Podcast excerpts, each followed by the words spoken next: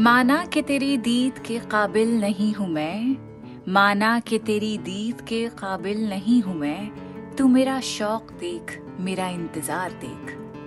अल्लामा इकबाल का ये शेर पार्लियामेंट में सुनाया गया था। हम्म, कई दिनों से एक वीडियो वायरल हो रहा है जिसमें सुषमा स्वराज सबक वज़ीर आज़म डॉक्टर मनमोहन सिंह साहब से तंजिया अंदाज में पूछती हैं तो इधर उधर की ना बात कर ये बता कि काफिला क्यों लुटा, मुझे रहजनों से गिला नहीं, तेरी रहबरी का सवाल है।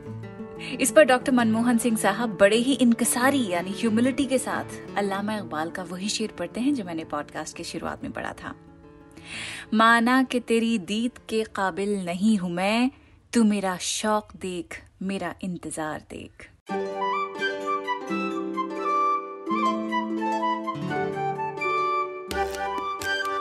दीद, दीदार, दोनों का मतलब होता है नज़ारा देखना, दीदार करना। तो शायर लिखता है कि माना कि मैं इस काबिल नहीं कि तेरी निगाह मुझ पर पड़े, लेकिन तू मेरा शौक देख, मेरा इंतज़ार देख, यानी बावजूद इसके कि मैं तेरी दीद के काबिल नहीं हूँ और मैं ये जानता भी हूँ। पर ये सब जानते हुए भी तू मेरा ये शौक देख कि मैं इंतज़ार में हूँ कि कब तू मुझे देखेगा, मुझ पे अपनी नजरे करम फरमाएगा। तो पार्लियामेंट में ये था नफीस जवाब मनमोहन सिंह साहब का ऑपोजिशन के तंज का, कि माना हम तुम्हारे काबिल नहीं हैं, लेकिन तुम्हें कभी तो हमारी कदर होगी। ये है शायर का शौक, उसकी डीपेस्ट डिज़ायर यर्निंग कि उसका महबूब उसकी कभी तो कदर करेगा। अल्लामा इकबाल के ज़बरदस्त शेर और डॉक्टर मनमोहन सिंह की हाजिर जवाबी की मिसाल के साथ शुरू कर चुके हैं हम उर्दू नामा का एक और ब्रांड न्यू एपिसोड मैं हूँ फबीहा सैयद। आज बात हो रही है शौक की और वो इसलिए क्योंकि कला का भूत अभी तक दिमाग पर सवार है। लास्ट एपिसोड में हमने कला, इनकार और इकरार के मानी जाने और आज शौक की बात होगी। बट फ़र्स्ट प्रतीक लिधु का गाना सुनेंगे।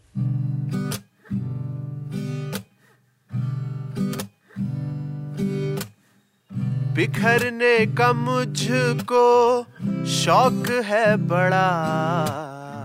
समेटे समेटेगा मुझको, तू बता जरा।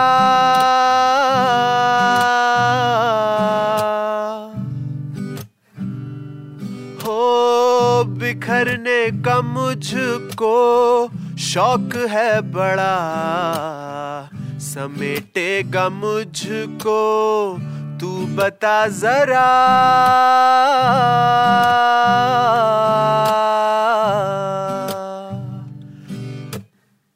डूबती है तुझ में आज मेरी कश्ती।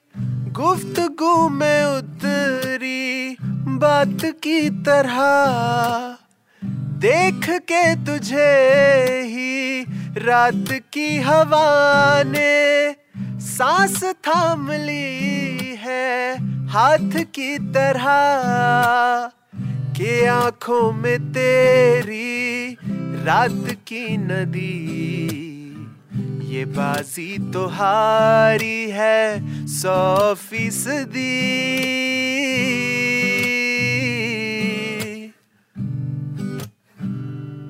हो बिखरने का मुझको शौक है बड़ा समेटेगा मुझको, तू बता जरा।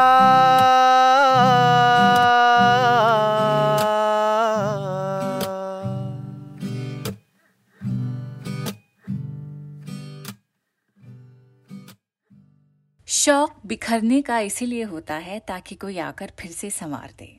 रूटते भी इसीलिए हैं ताकि कोई आकर मना ले। शेर भी तो है कि जो हुक्म है मेरे पास ना आए कोई।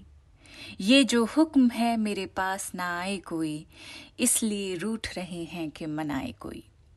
और जब मनाने कोई आता ही नहीं है, पलट के कोई हमारी इस मोहब्बत के मारे शायर को पूछता ही नहीं है तो वो महबूब की बेवफाई, उसकी गफलत और जुदाई के गम में टूट के बिखर जाता है। बार बार शायरी में ये जो बिखरने का तस्वुर है, वो आपने ज़रूर नोटिस किया होगा। परवीन शाकिर की शायरी में ये एक्सप्रेशन काफ़ी मिलता है। जिस तरह ख्वाब मेरे हो गए रेजा रेजा रेजा रेजा यानी श्रेड्स हो जाना, किसी चीज़ के चिथड़े उड़ जाना क्रम्स हो जाना।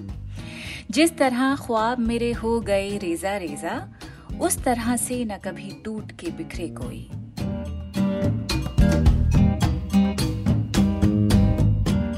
या फिर महबूब की प्रेजेंस किस तरह से जोड़ के रखता है? शायर को उसकी एक और मिसाल सुनिए। मुझको मकसूद है हर हाल में राहत तेरी, बोझ हूँ गर तो तेरे दिल से उतर जाता हूँ। मैं तो कायम हूँ फकत तेरी कशिश के बाइस, तेरी सरहद से जो निकलूं तो बिखर जाता हूँ। उर्दू शायरी इसी शौक का नाम है जब शायर अपने महबूब को ऐसे मकाम पर बिठा देता जब उसकी सारी खुशियाँ और गम एक ही इंसान, मिस्टर या फिर मिस महबूब से मंसूब होते हैं। यानी उसका शौक, उसकी डिज़ायर हसरत उसका महबूब होता है। कुल जहान उसका महबूब है। कितनी गलत बात है ये। कितना गलत और डीपली फ्लॉड आइडिया है ना ये मोहब्बत का। उर्दू शायरी इतनी हमने अब समझने की कोशिश कर ली है इतनी जान ली है कि इतना तो समझ आ गया है कि इश्क दो तरह के होते हैं। एक होता है इश्क हकीकी यानी वो इश्क वो मोहब्बत जो खुदा से की जाती है और एक होता है इश्क मजाजी जो आ, दुनिया में किसी भी इंसान से आपको हो सकती है। तो इश्क हकीकी में सिर्फ़ एक ज़ात है खुदा की जिसको अपनी ज़िंदगी अपना ओढ़ना, बिछोना बना लिया जाता है। इसी के ऊपर सूफी पोइट्री बेस्ड है, इसी के ऊपर बहुत सारा सूफी कलाम आपको उर्दू शायरी में भी मिलेगा। लेकिन किसी इंसान को मतलब इतनी इम्पोर्टेंस देना और उस पर इतनी डिपेंडेंसी बना देना अपनी कि वो खुश तो आप, खुश वो खफा तो आप, उदास। और मुझे बहुत ही ईमानदारी से ये आइडिया बहुत ही फ्लॉड लगता है। देखिए, शायरी का शौक एंड जौक असाइड ज़िंदगी चलाने के लिए इन सब चीज़ों से ऊपर उठना पड़ेगा और ये बात याद रखिएगा that love is a gift gift कभी मांगा नहीं जाता है। मोहब्बत कहकर दिल में पैदा नहीं की जा सकती है। उसी तरह मोहब्बत देने की कैपेसिटी भी एक तोहफा है इज़ अ गिफ्ट जो मिला है, वो ठीक है। नहीं मिला तो फैज अहमद फैज की ये बात आप गिरह बाँध लीजिए। और भी दुख हैं जमाने में मोहब्बत के सिवा। राहतें और भी हैं वसल की राहत के सिवा।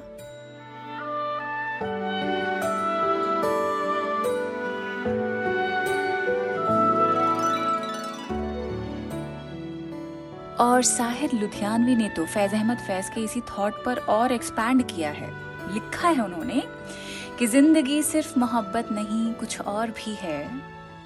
गाना याद आ गया ना आपको सुधा मल्होत्रा का और मुकेश साहब का? ज़िंदगी सिर्फ़ मोहब्बत नहीं, कुछ और भी है। भूख और प्यास की मारी हुई इस दुनिया में, इश्क ही एक हकीकत नहीं, कुछ और भी है।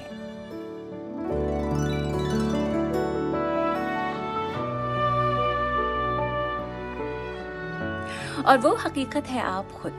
शौक भी ऐसे पालिए जो आपके फ़ायदे के हों। वो शौक जो आपको निखार दें, ना कि तबाह कर दें। एंड प्यार, मोहब्बत बड़ी शर्तों के साथ करते हैं ना हम लोग। बार बार सबूत के बिना पर मोहब्बत का डीप एनालिसिस ही करते रह जाते हैं और मोहब्बत का जो मज़ा है, जो असल शौक है, वो एंजॉय नहीं करते हैं। बड़े ट्रांजैक्शनल बन चुके हैं हम लोग। शिकायतें ही कम नहीं होती हैं। लाला माधव राम जौहर का आप ये शेर सुनिए। शायर को शौक मोहब्बत है, लेकिन ताना मारने से पीछे नहीं हटेंगे। लिखते हैं, गैरों से तो फुर्सत तुम्हें दिन रात नहीं है। गैरों से तो फुर्सत तुम्हें दिन रात नहीं है। हाँ मेरे लिए वक्त मुलाकात नहीं है। देखिए, एक शायर को क्या चाहिए? उसका जो शौक है, उसकी अल्टीमेट फैंटेसी है वो। वसल होता है, महबूब के साथ वो यूनियन करना चाहता है, मिलना चाहता है तो मुलाकात उसका एक बहुत बड़ा शौक है। अनवर शोर भी एक इसी कंप्लेनिंग मिजाज में है इस वक्त, जिससे मिलता जुलता शेर अभी आपको हमने सुनाया है। लिखते हैं, काफ़ी नहीं खतूत किसी बात के लिए, काफ़ी नहीं खतूत किसी बात के लिए, तशरीफ़ लाइएगा मुलाकात के लिए।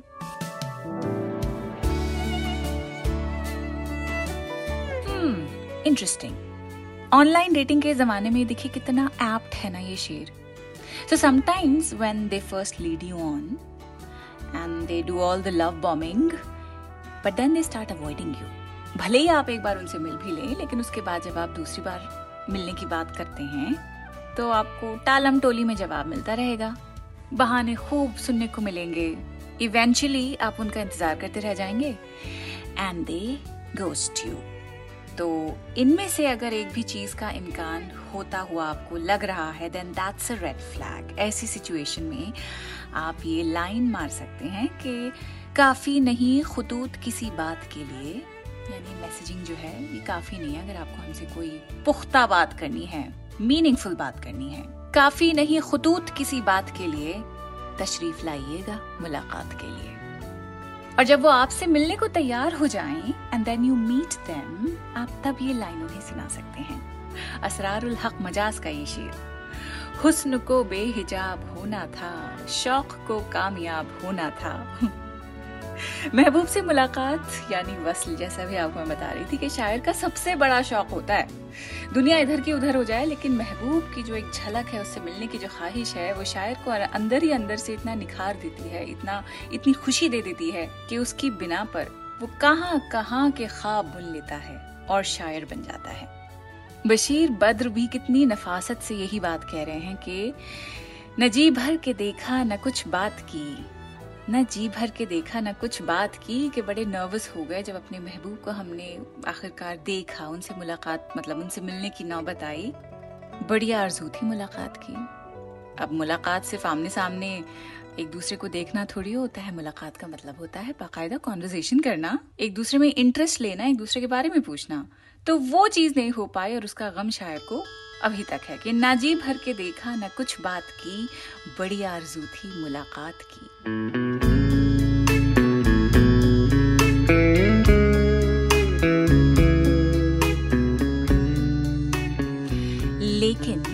कुछ लोग इंतज़ार में, फासले में ही मोहब्बत का असली लुत्फ लेते हैं। वही उनका शौक पूरा कर देता है। जैसे कि ताबा अब्दुल हई का ये शेर। लिखते हैं किस किस तरह की दिल में गुजरती हैं हसरतें किस किस तरह की दिल में गुजरती हैं हसरतें, है वसल से ज़्यादा मज़ा इंतज़ार का।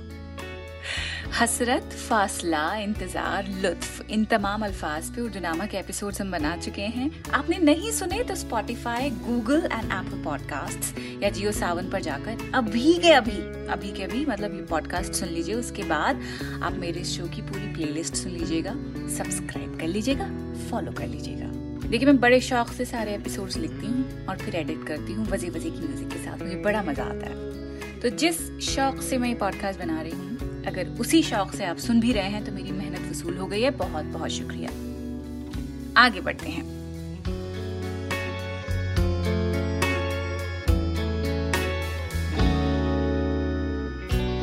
महबूब के शौक की हम बात कर रहे हैं कि उसका शौक महबूब से मुलाकात में है, लेकिन जब मोहब्बत का वक्त निकल जाता है यानी शायर का सब्र टूट जाता है तो उसका इरादा भी बदल सकता है। उल्लू नहीं बनते बहुत देर तक। और ये बात नासिर काजमी साहब का जो शेर है, ये फिर उल्टा पलट के महबूब के आप मार भी सकते हैं। लिखते हैं, नीयत शौक भर ना जाए कहीं, नीयत शौक भर ना जाए कहीं, कि मोहब्बत करने का जो हमें शौक है, जो हमारी इंटेंशंस हैं, कहीं वो नियत हमारी भर ना जाए। हम्म। नियत शौक भर ना जाए कहीं तो भी दिल से उतर ना जाए कहीं। एक्चुअली मैं पूरी गज़ल पढ़ने के मूड में हूँ। बहुत खूबसूरत गज़ल है ये, और आप नोटिस करेंगे, शायर का जो शौक है, वो इस गज़ल के हर शेर में आपको मिलेगा। शुरू करें? ठीक है। नीयत शौक भर न जाए कहीं, तू भी दिल से उतर न जाए कहीं। आज देखा है तुझको देर के बाद आज का दिन गुजर न जाए कहीं। ना मिलाकर उदास लोगों से हुस्न तेरा बिखर न जाए कहीं। आरज़ू है कि तू यहाँ आए और फिर उम्र भर न जाए कहीं। जी जलाता हूँ और सोचता हूँ रायगा ये हुनर न जाए कहीं। आओ कुछ देर रो ही ले नासिर फिर ये दरिया उतर न जाए कहीं।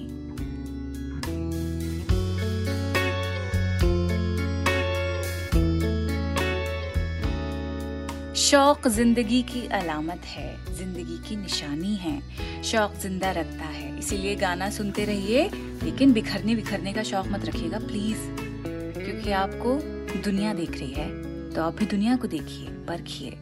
और अमीर मिनाई का ये शेर is the motto of my life कौन सी जा है जहाँ जलवे माशूक नहीं। मतलब ऐसी कौन सा कोना है दुनिया का, ऐसी कौन सी जगह है जहाँ पे महबूब का जलवा नहीं दिख सकता? और महबूब कौन? जिससे मोहब्बत की जाए। और मोहब्बत किससे की जाती है? या तो खुदा से, या उसकी बनाई किसी शय से, किसी गोल से, किसी एम्बिशन से, किसी इंसान से। कौन सी जा है जहाँ जलवए माशूक नहीं? शौक दीदार अगर है तो नज़र पैदा कर। अर्थात where in this world does one's beloved's beauty not reside? If the desire of the sight exists in you, then work on your vision. Learn to see things. इसी नोट पे नज़र और निगाह पे हम थोड़ा सा काम करेंगे। इस पर एक पॉडकास्ट बनाने की मैंने बिल्कुल अभी अभी ठान ली है। आने वाले चंद एपिसोड्स में आपको पता लग जाएगा कि वो कौन सा एपिसोड होने वाला है। फ़िलहाल अगले हफ़्ते हम बात करेंगे वतन की। आपके लिए वतन क्या है? नहीं मेरे कहने का मतलब ये है कि वतन ज़रूरी नहीं कि एक मुल्क हो, एक कंट्री के सेंस में बात की जाए। गाँव को भी वतन कहते हैं, अपने ज़िलों को भी लोग वतन कहते हैं, मोहल्लों को भी वतन कहते हैं। लेकिन वतन को इंसान भी हो सकता है, वतन कोई ख्याल भी हो सकता है, वतन एक ऐसा घर भी हो सकता है, जहाँ शायद आप कभी गए नहीं हो, सिर्फ़ आपके तस्वुर में हो। तो वतन आपके लिए क्या है, उस पर ज़रा गौर कीजिएगा। अगले हफ़्ते आपसे फिर मुलाकात करती हूँ। खुदाफिज